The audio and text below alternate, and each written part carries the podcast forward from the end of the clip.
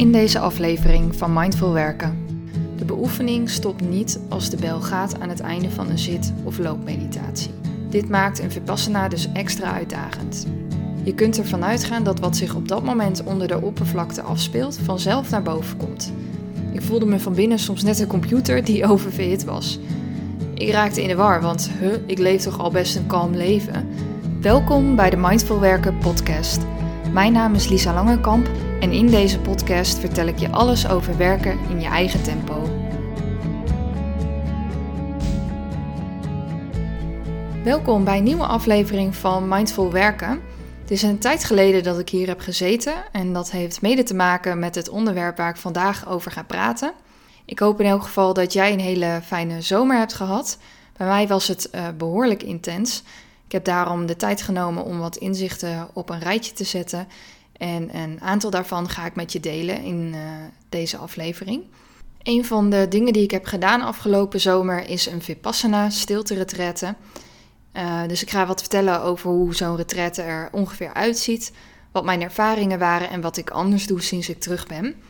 Ook probeer ik jou met deze aflevering te inspireren je eigen keuzes te maken.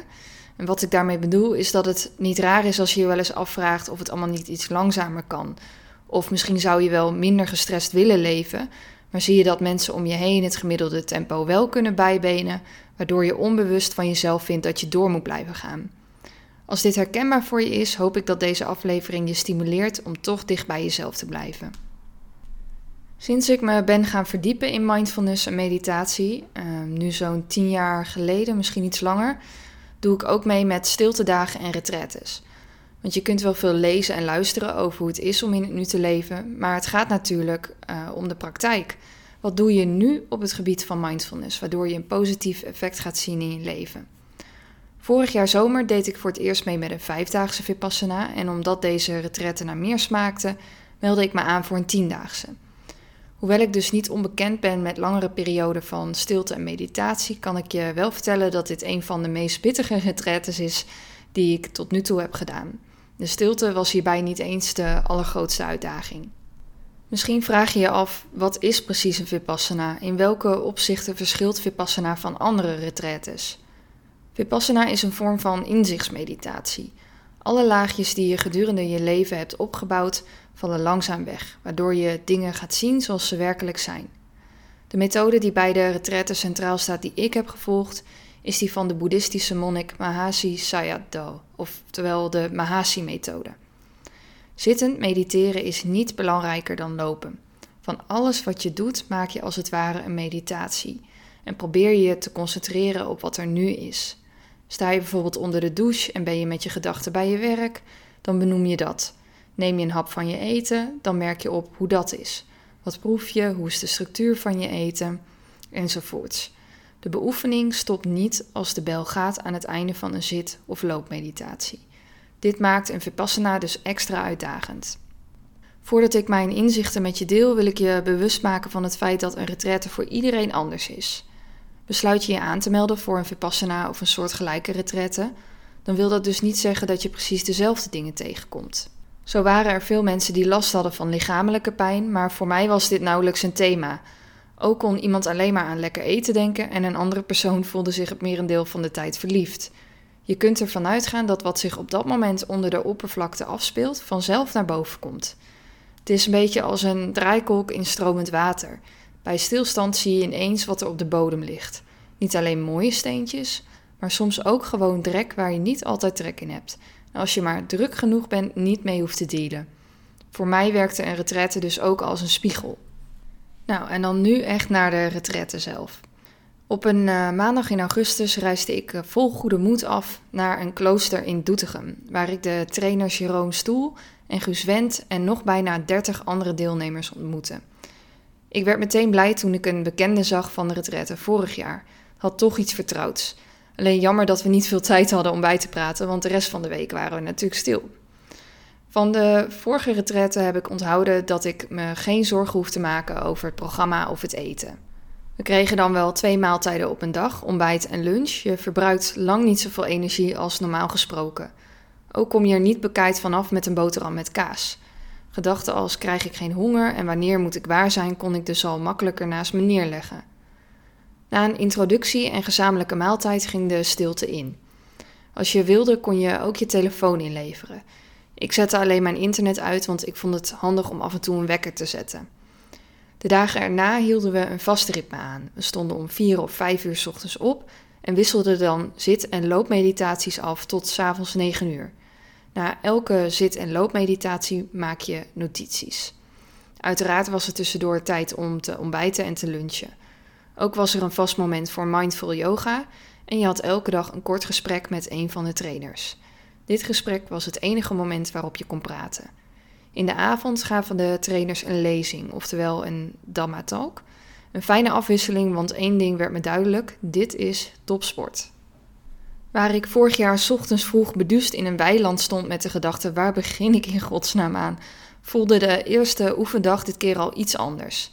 Tegelijkertijd was dit ook een valkuil. Regelmatig maakte ik de vergelijking met de vorige retretten. Zeker als het gaat om fijne ervaringen, hoopte ik ergens stiekem dat het nog een keer zou gebeuren. Ik herkende in elk geval de pijn langs mijn schouderbladen tijdens zitmeditaties, de kritische stem tijdens de loopmeditatie, zo van je doet het niet goed, opnieuw, uh, lage rugpijn, de drang meteen heel snel te gaan en doelgericht te zijn, en hoe lastig het vind om met uh, mijn aandacht bij mijn buik te komen. Voor alles geldt, ik probeerde te observeren en benoemen zonder dat ik het wilde oplossen, wegduwen of versterken. Dit noem je de kunst van het niet reageren. Makkelijker gezegd dan gedaan. Waar ik nog niet zo bekend mee was, is verlangen. Ik kom oorspronkelijk uit de achterhoek, dus ik was in de buurt van familie tijdens de retraite. Ook was het in die periode prachtig weer. Als ik buiten was voor de loopmeditatie, moest ik denken aan leuke dingen, zoals drankjes op het terras of chillen in de tuin van mijn moeder. Ook dacht ik terug aan heerlijke zonvakanties. En tja, wat doe ik hier eigenlijk als ik ook met een cocktail aan het strand had kunnen liggen? Zo sloeg mijn geest op hol en pijnigde ik mezelf met allerlei fantasieën. Ik bleef de verlangens benoemen, besprak het met de trainers, totdat ik er ineens geen last meer van had. Mijn concentratie werd sterker, waardoor mijn aandacht minder snel afdwaalde. Telkens als ik een stukje vertel, gooi ik er daarna een paar reflectievragen in om je te laten nadenken. Dus als je dit zo hoort en uh, terugkijkt op wat je afgelopen week op je werk hebt gedaan, zitten er dan dingen tussen waarvan je zegt, daar had ik misschien anders op kunnen reageren? Of sterker nog, misschien had je beter je reactie uit kunnen stellen. Soms breng je meer schade aan tussen haakjes uh, door ergens bovenop te duiken dan wanneer je even afwacht. Dat wil niet zeggen dat je dan helemaal niks meer mag doen, maar je kunt tenminste uh, meer de tijd nemen voor een reactie. En de tweede vraag is: in hoeverre laat jij je verleiden door mooie plaatjes? Online, maar ook in het dagelijks leven. Als je bijvoorbeeld op het station staat en een reclame ziet. Wat gebeurde er vlak voordat je dacht: dit wil ik kopen of doen? Wat zag je en zie je de link met datgene waar je nu naar verlangt? Soms kan een simpel geluid al een verlangen triggeren. Goed, terug naar de retraite. Ik merkte dat ik steeds preciezer kon waarnemen waar mijn aandacht heen ging en wat ik voelde in mijn lichaam. Waar ik eerst mijn buik alleen op en neer voelde gaan, in en uit, merkte ik later subtiele bewegingen op aan de linker en rechterkant, richting mijn flanken.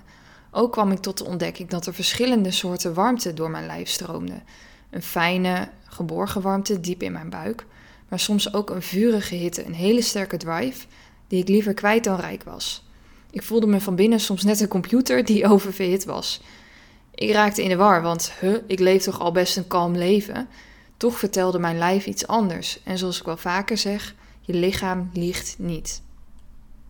Bij die hitte voelde ik ook een sterke onrust. De keren waarop ik met dit gevoel heb gezeten zijn niet op één hand te tellen. Misschien denk je, jeetje, zo lang. Maar door te negeren werd het meestal alleen maar erger. Bovendien was het gevoel er toch al, dus ik kon er maar beter aandacht aan besteden.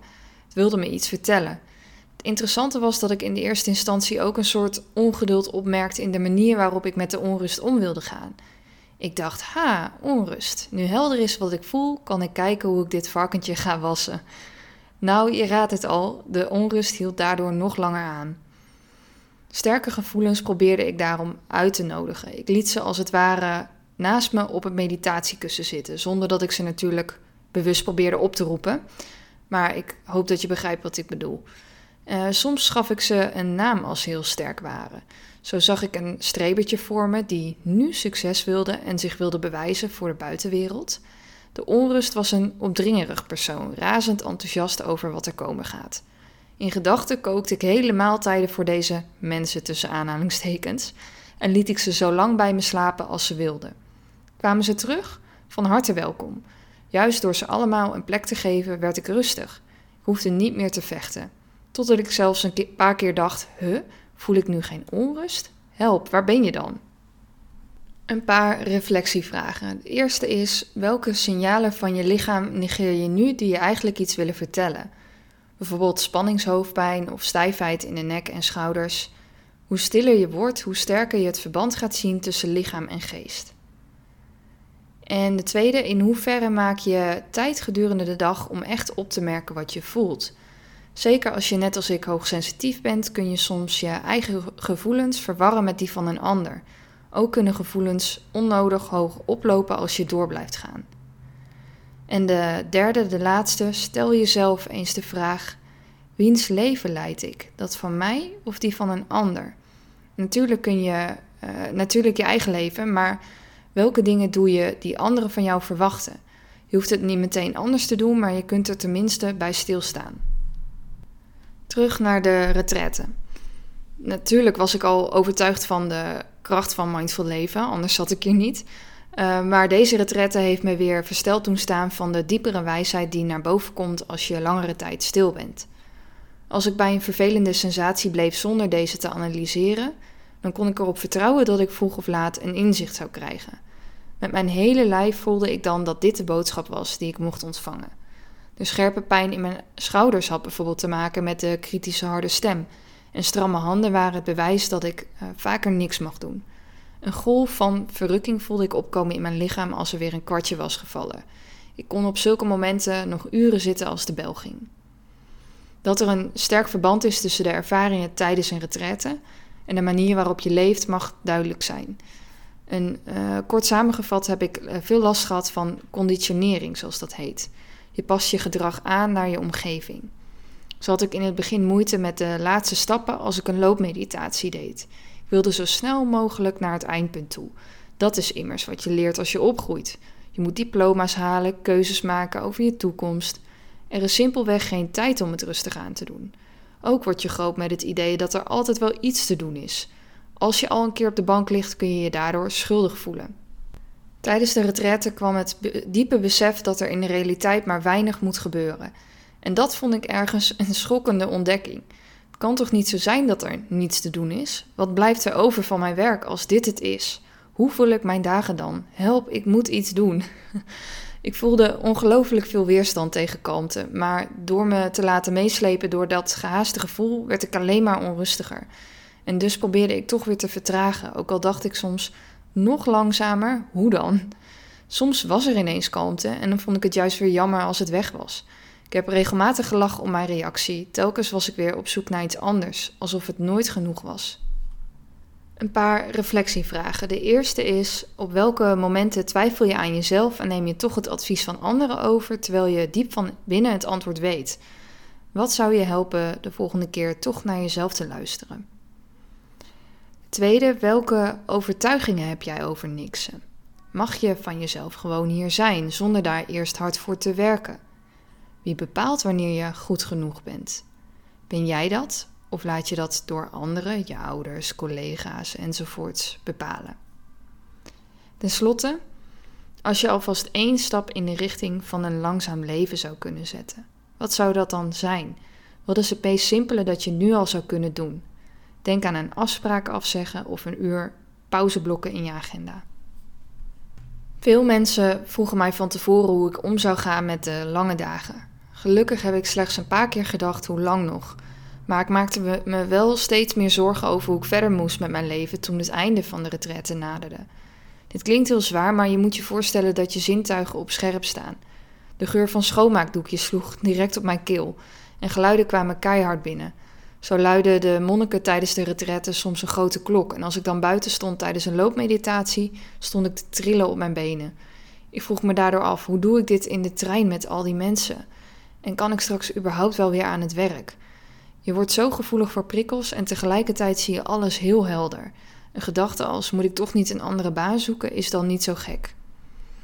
Ik vond het spannend toen de laatste dag de stilte werd verbroken, maar was ook heel benieuwd naar de ervaringen van andere deelnemers. Je creëert toch een beeld van iemand. Een deelnemer dacht zelfs dat ik een stelletje was met iemand anders. Uh, tijdens een rondje werd meteen duidelijk dat de mensen die het meest sereen lijken en muisstil zitten tijdens de meditatie soms met de grootste onrust worstelden. Omdat ik het zo overweldigend vond om weer te praten en te luisteren, wachtte ik bewust met het aanzetten van, mijn, van internet op mijn telefoon. In overleg met mijn vriend, die ik ook tien dagen niet had gesproken, en belde na afloop, besloten we onze vakantie anders in te vullen en niet via Schiphol te reizen. Phew, dat luchtte op. De dagen na de retraite merkte ik, gelukkig, eh, dat ik sneller boven Jan was dan gedacht. Voordat ik het wist, deed ik allerlei dingen weer op de automatische piloot. Tegelijkertijd heb ik me ook enorm verbaasd over het tempo waarin we leven. Ik vond het daarom grappig dat mensen vroegen: En ben je al geland? Alsof ik drie dagen op Mallorca had gezeten en nu gewoon weer vrolijk om kon schakelen naar het gewone leven tussen aanhalingstekens. Vaak ook met een blik alsof ik zo gek was om er tien dagen tussenuit te stappen. Nou, zo gewoon is het leven niet dat we leiden. Een van de trainers zei tijdens een Dhamma-talk: landen doe je tijdens een retraite, opstijgen in het dagelijks leven. Dit kan ik alleen maar beamen. Zijn er nu dingen die ik anders doe? Zoals je misschien hebt gemerkt, heb ik Instagram al een tijd niet geopend. Ik deed al eerder een experiment waarbij ik een tijd geen gebruik maakte van social media apps. Maar na deze retraite voelde ik een nog sterkere behoefte om even niet bezig te zijn met de buitenkant. Bovendien vind ik dat we al zo overladen worden met berichten en notificaties dat ik het heerlijk vind om deze stroom aan informatie zoveel mogelijk te beperken.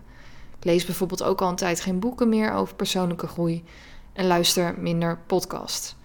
Hoe minder externe prikkels ik binnenkrijg, hoe beter ik voel wat juist voor mij is.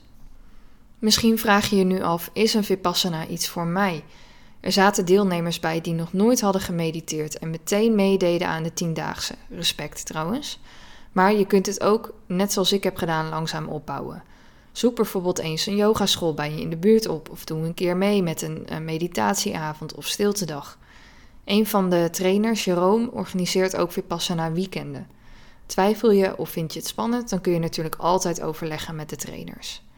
Wat mij betreft zet iedere werknemer zijn of haar ontwikkelbudget in voor Vipassana. Het is als therapie waarbij je je eigen therapeut bent. Heeft deze aflevering je geraakt? Wil je iets kwijt of kan ik je ergens mee helpen? Stuur me gerust een berichtje door naar mindfulnessbuddy.nl te gaan slash contact of mail naar lisa.mindfulnessbuddy.nl